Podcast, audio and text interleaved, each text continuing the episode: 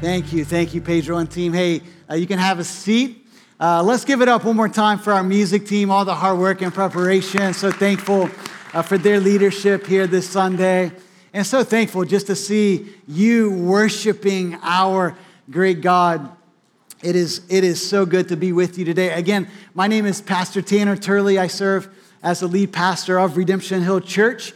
And on behalf of all of our pastors, all of our leadership team and staff, once again, welcome to Easter Sunday with Redemption Hill. We're so thankful that you've joined us here today online uh, to worship. And uh, as we begin in our time in God's Word, I just want to take us to the resurrection account in the Gospel of Luke. I'm going to read these verses for, for us. I just want you to listen to them as I read them uh, from Luke chapter 24. It says this But on the first day of the week, that was Sunday, at early dawn, they, speaking of the women, went to the tomb, taking the spices they had prepared. And they found the stone rolled away from the tomb, but when they went in, they did not find the body of the Lord Jesus. While they were perplexed about this, behold, two men stood by them in dazzling apparel. And as they were frightened and bowed their faces to the ground, the men said to them, I love this, why do you seek the living among the dead? He is not re- here, but he has risen. Let me read that last part for you one more time. Why do you seek the living among the dead? He is not here, he has risen. Listen, this is why we have gathered here on this Easter Sunday. We have come to consider and celebrate the biggest and most transformational event in human history the resurrection of Jesus Christ. His enemies put him to death on Friday, but the grave quickly learned that it could not keep him. And now, when Jesus, we can just imagine, when he walked out of that grave, he raised the banner. I don't know if you've heard, but in Boston, we like banners. There, there, there are lots of them at the Garden and a, and, and, and a several at Fenway. And, and don't forget about the six at Gillette, okay? But like, this is the banner above every banner that Jesus is alive and God made us to live. God made us to live. Jesus' resurrection is a picture, and he even said it as I live, so you will live if you find your life in me. And so I want, I want to, to encourage you to think about what it means this, this assertion God made us to live, God made you to live. You maybe say with Pastor Tanner, you know, uh, what do you mean when you say God made us to live? What is life? Just think about some of these pictures. Life is a buzzer beater in overtime at the Final Four. It's, it's that kind of celebration. Maybe you missed it last night because you were getting ready to worship on Sunday morning, but Pastor Tanner did see it before I went to bed. Okay, um, well, what about this? Life is a really, really good meal with friends and family. I hope you get to experience that at some level uh, today. Life is the laughter of children playing, a hard and satisfying day's work. Life is living out without fear of a broken bone, a virus, or cancer. Life is spring flowers blooming to life and freedom to enjoy God's good world wherever He places us. Herd immunity, we're looking for you. Can I get a yes or an amen here today? But, but, but not only these things, listen, listen, life is understanding. You need to hear this today. Life is understanding that God made us to live so that we would know and be known, so that we would serve and be served, so that we would celebrate and be celebrated, so that we would love and be loved.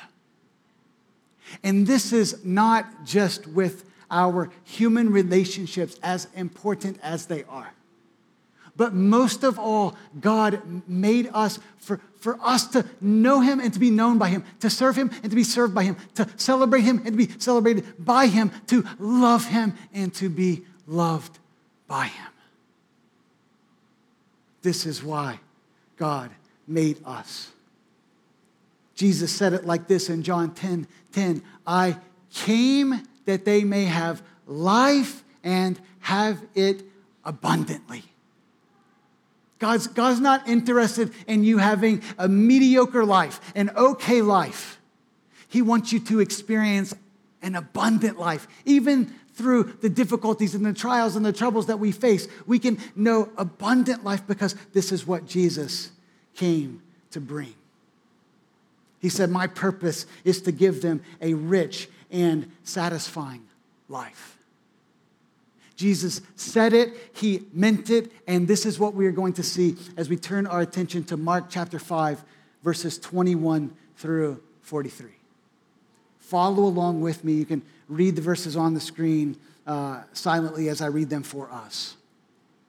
Mark writes this And when Jesus had crossed again in the boat to the other side, a great crowd gathered about him, and he was beside the sea.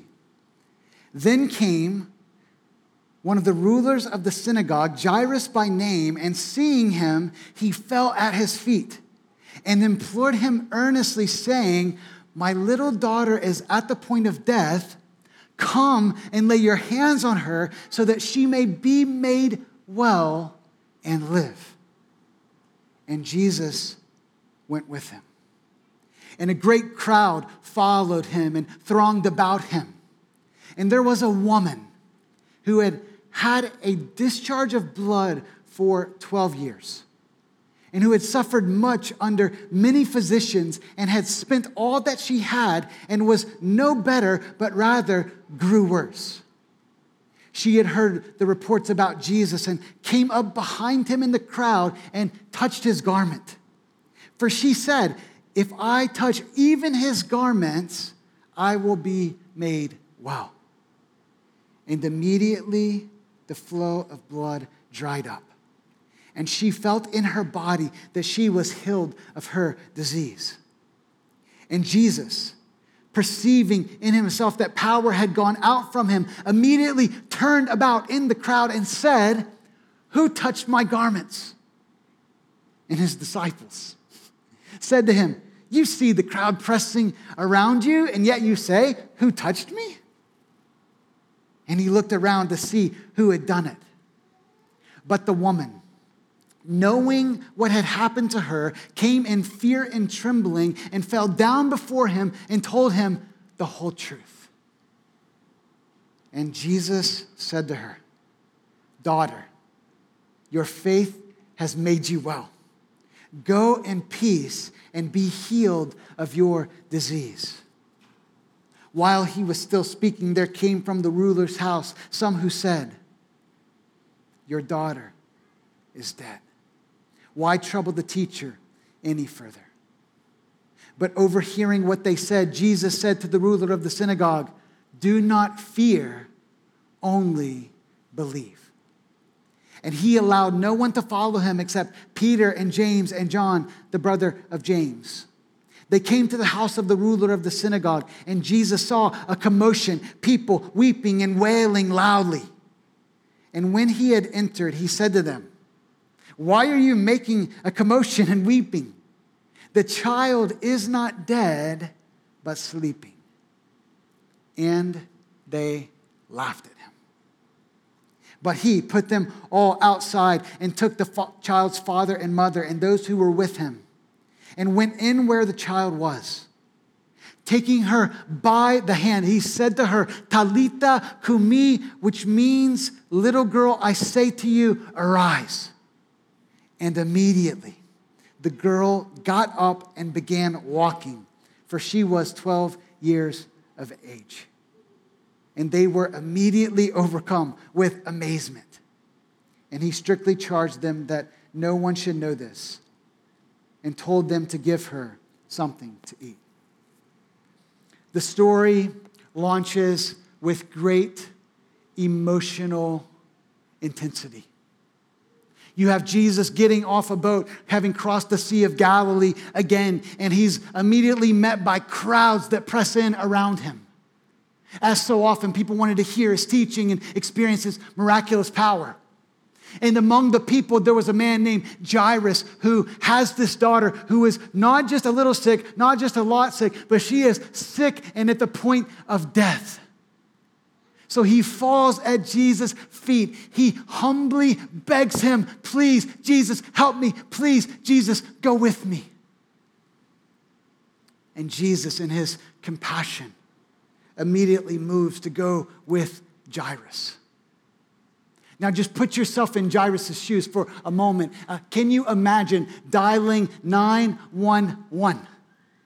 The ambulance shows up. You are whisked away with your only child. Luke would tell us in Luke chapter 8 that this was Jairus' only daughter. And, and not only are her vitals not good, but now as you're rushing to the hospital, you hit a traffic jam. Needless to say, not an ideal scenario for Jairus in these moments. As the crowd is pressing in on him and on Jesus, verse 25 tells us about a woman who was in the crowd and she carried great physical and emotional pain. Mark describes her plight with several descriptive phrases that we should pay attention to here this morning. He says that she suffered from a discharge of blood for 12 years. She, she had a condition that only women would truly understand. She suffered from this bleeding disorder for, yes, 12 years.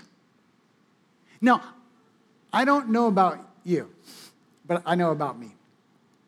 Like 12 hours of I mean, like even like a bad cold, you know what I'm saying? Like Kleenex after Kleenex after Kleenex, like not being able to talk or breathe or whatever. It's like, you know, 12 hours. I'm like, can everyone wait on me? Can everyone like, you know, serve me? Can everyone be quiet so I can just rest? Like, you know, and, and then what, like 12 days? Can you imagine? Like 12 days. Like probably if, if you believe in prayer, you're probably like calling like all of your friends, like, hey, pray for me. I've been sick for 12 days. I'm in the hospital. I'm about to go to the hospital, whatever. It's like, no, no, no. We're talking about 12 years.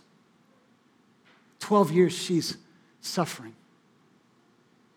And, and it's not that she's like just been suffering for 12 years and kind of sitting around hoping for the best, okay? She's been to urgent care. She went over to Winchester Hospital. She went into the city, MGH, Beth Israel, Brigham and Women's, okay? She's been everywhere. She's even tried the essential oils. And nothing helps. In fact, this is crazy. Mark captures the details and he says that, that she suffered under many physicians. In other words, the, the remedies that the doctors prescribed only complicated her condition. So she's exhausted her medical options. Now she has exhausted her financial resources because she spent all she had to find a cure, but there is no cure. And on top of that, the text says that she was no better but rather grew worse. This poor woman is portrayed as beyond human help.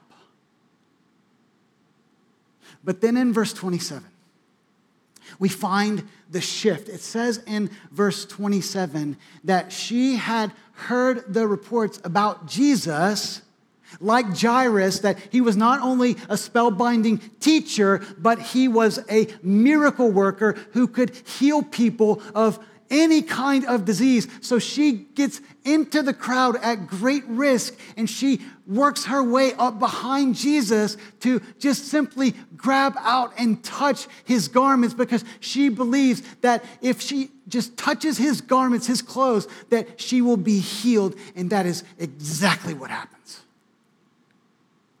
Mark says that immediately she was cured and healed of her disease. But, but, but what happens next absolutely blows my mind. It's, it's wild. Okay, so this, this lady experiences healing, and Jesus, he is moving, can you imagine, with fierce urgency to Jairus' house, right? I mean, this, this father's little girl is dying, and so Jesus is moving at the pace of Jairus. Jairus is moving at the pace of urgency because his daughter's life is on the line. And all of a sudden, Jesus stops. He, he stops, and like we can imagine that Jairus is thinking, Hey, Jesus, like, what's going on here? Like, why did you pump the brakes? I mean, like, when I came to you and I fell on my face and I begged you, I, I didn't say, like, hey, we're filling out another health screening for schools. Like, you know, like just no, like no fevers, like little fever system, little cold, whatever. It's like maybe, hopefully not COVID. Like, like we're all sick of health screenings, right? Like, I mean, we're, we're thankful for them. We understand the purpose. We're ready to get past them. But, you know, it's like, Jairus is like, no, she is dying, Jesus. Why did you stop? But Jesus knows what happens. Mark says that he knew power had gone out from him. So he turns around and he says, Who touched me? And his disciples, it's like we can laugh at the disciples because, you know, and we, we would be no better than they, you know, like big crowd, Jesus, everyone's pressing in, everyone's touching you. Like, what are you talking about? Who touched you? Everyone's touching you, Jesus. But Jesus is just, he's so gracious with them, like he's so gracious with us. And he just keeps looking for the, for the woman. And Jesus is looking, and the woman is trembling. And she's trembling because she's afraid. And you need to understand there's a twofold reason, probably, why she's afraid. Number one, she would have been fearful for the response of the people around her. You say, Pastor Tanner, why is that? It's because in Jewish culture, for her to suffer under this condition would have rendered her ceremonially unclean. And so, someone who, who was experiencing this condition should not have been in the presence of crowds because for someone who is unclean to touch someone who is clean makes the clean person unclean. And so, she is about to be exposed in front of everyone. But not only that, I not only believe there's a, a human uh, fear of, of what is about to happen, but there is also not just an unhealthy fear, but a healthy fear. Because in the Bible, when the Bible talks about fear and fearing God, fearing uh, how great God is, she just experienced greatness. She just experienced power like she never knew. The, the Bible uses the term fear as awe or amazement. She is completely overwhelmed by what just happened to her. And we see what Jesus says in these moments. I love this. This just tells us so much about who Jesus is. He says, Daughter, your faith has made you well. Go in peace and be healed of your disease. I can just see the smile on his face as he delivers these words. I can see the joy in his soul that this woman who suffered for 12 years is no longer suffering for one more minute.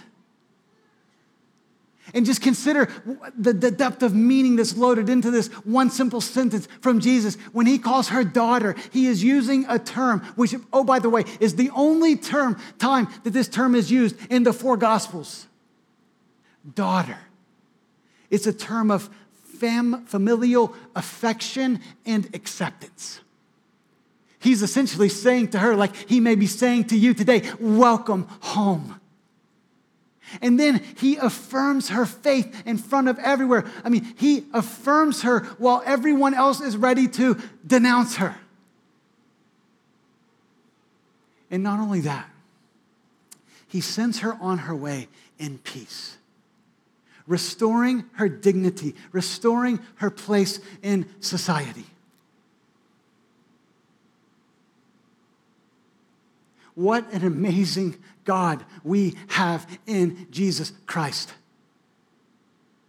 Who could not love this man, this God man, the Son of God, Jesus Christ?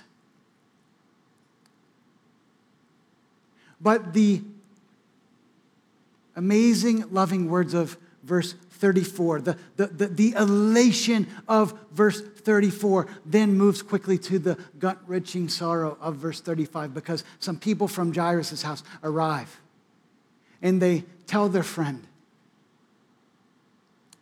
she didn't make it. She didn't make it. And if you've ever lost a loved one or had someone that you dearly love on the verge of death, you know how gut wrenching that is. You know that those are words you never want to hear, even though we all know they're coming one day. She didn't make it. But Jesus,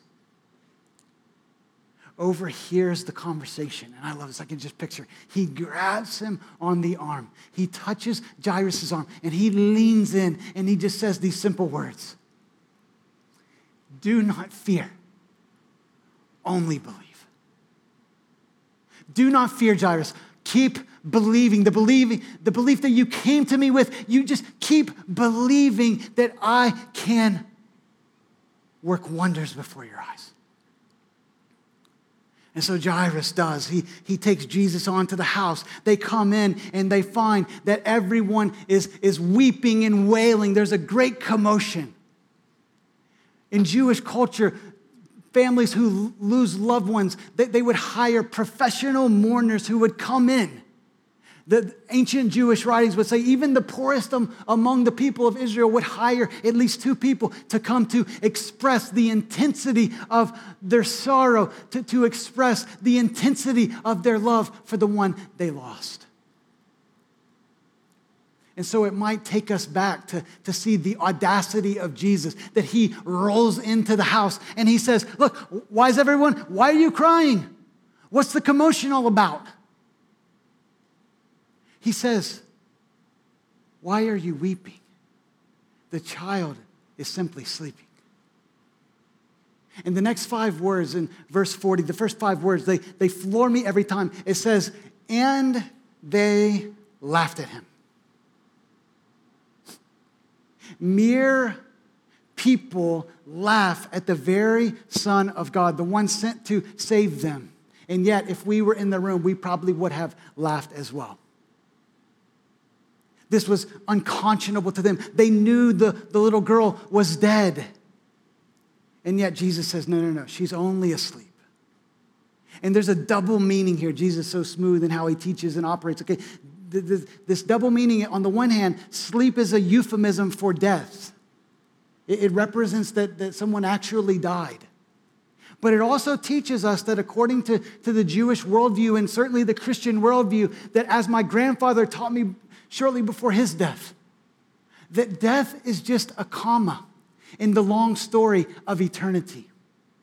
All death is temporary. Yes, for this little girl, as we're about to see, but, but even for us, that, that death is just a, a comma. It's just a, a quick, you know, pause on our way to eternity with God forever or apart with, from God forever. And so Jesus goes into her room and the, the miracle is recorded with remarkable simplicity. Verse 42, uh, 41 says, taking her by the hand, he says, Talitha kumi, which means, little girl, I say to you, arise. And immediately she gets up and begins walking around. Just a simple touch and just a simple word brings this little girl back to life. This is the power of Jesus Christ. This is the authority that he has. Jesus has authority to heal any sickness and to bring life to any death. And oh, by the way, the last detail tells us that, that he says in verse 43 hey, uh, get her something to eat. Like after you're sick and you're not feeling like, I mean, just the care and the compassion, the, hu- the humanity, the, the human love, the divine love that we see in Jesus, being fully God and fully man. Hey, take care of her. She, she could use something to eat. This story amazes us because it teaches us what we need to hear, not just on Easter Sunday, but every day of our lives. And, and that is this everyone who believes receives life in Jesus. Everyone who believes receives life in Jesus. I, want to pull three key words out of this statement for your consideration today. The first word is life. Everyone who believes receives life through Jesus.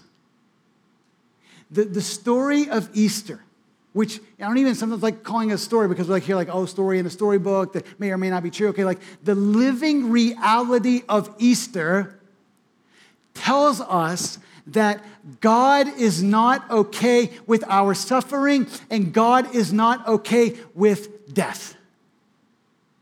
As someone once said, God hates death with the fury of a thousand suns. Just let that statement soak in to your mind and heart today. God hates death. He absolutely hates it. But on the flip side, God really, really loves life. He made us to live. Just, just think about for a moment with me the beginning and the end and the middle of God's story. If we had the time when we read Genesis 1 and 2, the first two chapters of the Bible, we would see that God made Adam and Eve, the first people, to live with him and not live with him for like 60, 70, 80, whatever number of years. Okay, he made them to live with him forever. He made us for life. He made us to live. But the reason that we experience death, physical death, and also spiritual death, spiritual separation from God, is because of our sin. Romans 6:23 says that the wages of sin is death. The consequences of sin is death. Our, our rebellion against God, us choosing our own way, us questioning his goodness and working according to our own wisdom it only leads to death. But in the end, we see that in, in the end, we will live forever either with God or apart from God. And so the question everyone should be asking is, is like, if God made me forever, uh, to live forever, and he wants me to live forever with him, then how can I, how can I get that if my sin has separated me from him? in this life. But the middle of the story is about God's intention to restore life to us. Perhaps the most famous verse in the Bible says this in John 3:16, "For God so loved the world, he loves you, that he gave, he sent, he willingly offered his only son, Jesus Christ, that whoever believes in him should not perish but have eternal life. God made us to live. God wants to give us life. We see this in the story. Think about for these two daughters. For the woman, her healing replaced suffering, honor replaced shame. For Jairus and the little girl, their family, joy replaced sorrow, life replaced death. And Jesus is offering the very same things to us today. We all long for joy and for peace and for life. And Jesus is saying, Listen, I came that you may have life and have it abundantly right now and eternal life forever. So it's joy now, joy forever. Peace now, peace forever. Love now, love forever. And I can just keep going with all kinds of like what you, satisfaction now, satisfaction forever. Purpose now, purpose forever great relationships now. Am I preaching to somebody yet? Like, great relationships now, great relationships forever. This is what God wants for you. He made us to live, He made us for life. For, oh, can I just, freedom. Freedom now, freedom forever. I won't keep going. Justice now, justice forever. way too good. Off the charts good. God made us to live. And I know deep down you want it. But the question is, how do we receive it? If God, if God made us for life, if God wants to give us life, then how do we receive it? And this story is such a great story to help us understand how we receive it. We receive it by believing it. Everyone who believes receives life through Jesus. We see faith all over this story. Jairus, in belief, comes running to Jesus. Jesus, you are my only hope. You are my only option. I believe you can heal my daughter. Please help. The woman has such crazy faith that she goes up behind him and just says, like, I don't need you to touch me. I don't need you to speak amazing words over me. Like, if I just touch your clothes, I will be healed. And then, even when these people arrive from Jairus' home and, and they say, Your daughter didn't make it, what does Jesus say? He says, What? Do not fear, only believe. But it's important and necessary for all of us to understand that it is not enough, not enough, for us to believe facts about God, facts about Jesus, even facts about ourselves. And here's what I mean you, you can believe that Jesus was a real person. You can believe that Jesus lived a great life, even a perfect life. You can believe, which historically is basically irrefutable, that Jesus died on a Roman cross outside of Jerusalem. You can believe that Jesus, when he died on a Roman cross, died for our sin to bring us back to God. You can believe the overwhelming evidence that tells us that Jesus, in fact, rose from the dead. And sadly and tragically, it can do nothing to change your soul. It cannot bring you life. Because belief and faith is not just saying certain things are true. True belief and true faith is saying, This is true, and I absolutely have to have it, and I absolutely stake my life upon it. Faith has two components, two essential components. One, there is humility.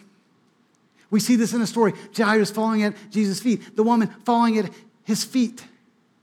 It, humility admits, like, not only sees that we have a need, because I think most people deep down, like in the quiet places, in the dark, when you're just looking at them in the mirror, you know that I have a lot of needs in my life and I certainly need God. But in our pride, we're not willing to admit it. I got this. I'm all set. I can do my own thing. I can make it on my own, even to eternity in heaven. But that's not how it works. If that's how it works, then, as Pastor John told us on Good Friday, then Jesus died for no reason. So it's not, it's not only admitting that we have a need for Jesus, but then it's trusting in what he did and it's staking our life upon his work in his life, death, and resurrection. Faith takes action. Faith falls at his feet. Faith reaches out for Jesus' touch. It says, I'm depending on you, I'm counting on you, I'm placing my hope in you. And what's so amazing about the power of faith is that it moves the heart of God and it stops God in his tracks. Just this is what we see Jesus with Jairus. Uh, Jairus falls at his feet, and, and what is Jesus sees his faith and Jesus moves. But then, ironically, the, the woman touches him and Jesus stops. That's the power of faith. Listen, what I'm saying is this your faith, if you are reaching out to God as God is reaching out to you today, you have His full attention. He is ready to give you life and life abundantly, whether for the first time today or in a deeper way. We all need to go deeper with God, deeper in our faith. Everyone who believes receives life through Jesus. And don't doubt for a second that this includes you. The third word I want you to consider is that first word everyone, everyone, everyone who believes receives life through Jesus. I mean, just think about this story, the contrast that we have between Jairus and the woman, and, and not to mention his little daughter, Jairus' daughter. Jairus is a man, she is a woman. Jairus is a leader in his community with relational capital off the charts. She is a outcast, living on the lower rungs of society. Jairus probably was quite wealthy. Clearly, this woman has nothing.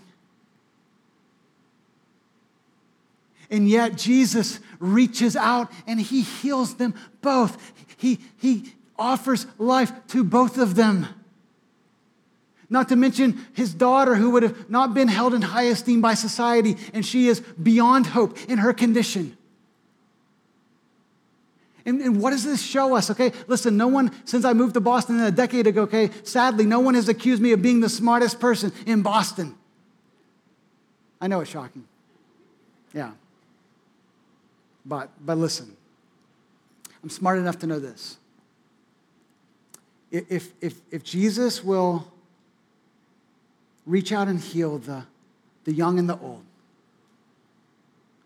the, the, the, the upper class and the, the lower class, the accepted and the rejected, then I'm smart enough to know that, that, that if, you're, if you're in the in between, you're covered. Like, this is for everyone. This is for you. God loves you. Jesus died for you, but God demonstrated his own love for us in this that while we were still sinners, Christ died for us. That's what Paul says in Romans 5 8. This story shows us that the love of Christ knows no limits. Jesus willingly stepped over Jewish legal codes and social norms in order to touch and heal these two women, and there is nothing that he won't do for us, including dying in our place and rising from the dead.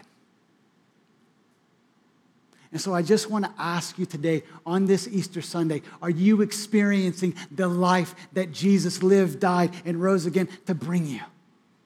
Are you experiencing the fullness of life, the abundant life that Jesus wants for you? Do you know that you will spend eternity with him and experience eternal life? John chapter 1 puts it like this, speaking of Jesus. It says, The true light, Jesus, which gives light to everyone, was coming into the world. He came to his own, but his own people did not receive him but to all who did receive him, who believed in his name, he gave the right to become children of God, who were born not of blood, nor of the will of the flesh, nor of the will of man, but of God. So I simply want to ask you today, again, whether you're here in the room, whether you're participating online, have you believed? Have you received? What's your next step with Jesus Christ? Perhaps there are some of you, I'm confident that there are, who, who are hearing this message about life, and now all of the dots are connecting about Jesus' life and Jesus' death and Jesus' resurrection and what on earth it has to do with me. And you're saying, I want to commit to follow Jesus. You may be uh, a little older, you may be 12 years old. It doesn't matter. It doesn't matter your background, it doesn't matter your past. Jesus is reaching out to you today. And so, if you hear the voice of God, even right now, as I'm sharing these words with you, sharing this message with you, they're saying, Talitha Kumi, arise. I want to encourage you to reach out and take Jesus by the hand through believing in him. Because I'm, I'm also smart enough to know, and I've been doing this long enough, that, that when God is speaking loud and clear to a person's soul, you may just like feel that tug at your heart, like that this is for you. I know that there are competing voices that arise, maybe from your own thoughts or even from the thoughts of, of God's enemy, Satan and his demons, who want to lie to us and say, listen, no, that's not for you, it's for them. No, like, like God's looking for like really good people, not people that have done all the things that you have done. Or like it's too, it's too late for you. Like you've lived so long. It's like if you were going to get right with God and, and get everything worked out, it's like you should have done that long ago. Or, or here's, a, here's a common one. Uh, you know, you've got, all, you've got all kinds of time for that. I mean, this is important, Pastor Tanner, what he said, it, it rings a bell, but you know, you can do, take care of that in a year from now, five years from now, 20 years from now. And Jesus is saying, today's the day. I love you today. I love you right now. I want you to know my joy and my love and my peace right now.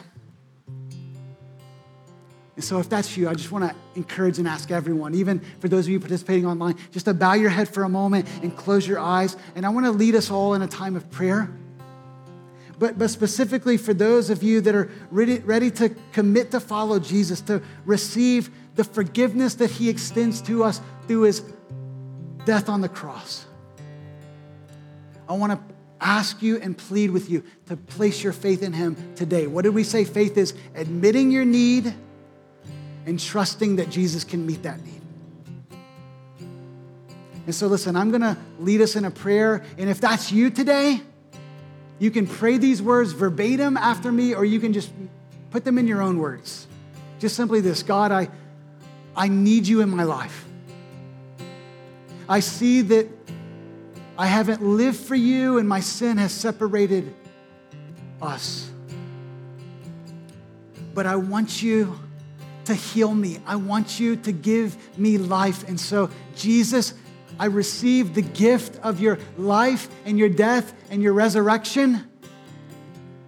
And I commit my life to follow all the days of my life. Listen, if, if you made that decision today, I just want to, while everyone's head is bowed and eyes are closed, I just want you to raise your hand really high so we can celebrate with you today. I want to just anyone else, that's awesome. We want to celebrate you. I'm going to pray over you in just a second. Listen, anyone else, even online, because I have a next step for you today.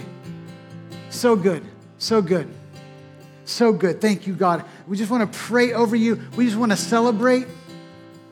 God, thank you for each person that is stepping into the life of Christ. God, thank you for changing them and making them new. Thank you for giving them the power to, to do everything that you're going to call them to do in their life through the grace of Jesus.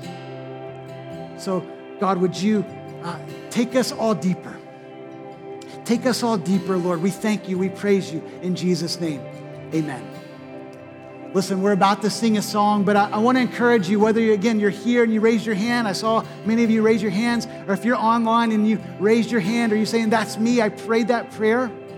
Let us know by going to our app on your cell phone or by going to rhc.church forward slash CC and just click that box, I commit to follow Jesus today. Because what we want to do is we want to follow up with you and we want to help you on your new spiritual journey as you follow Jesus.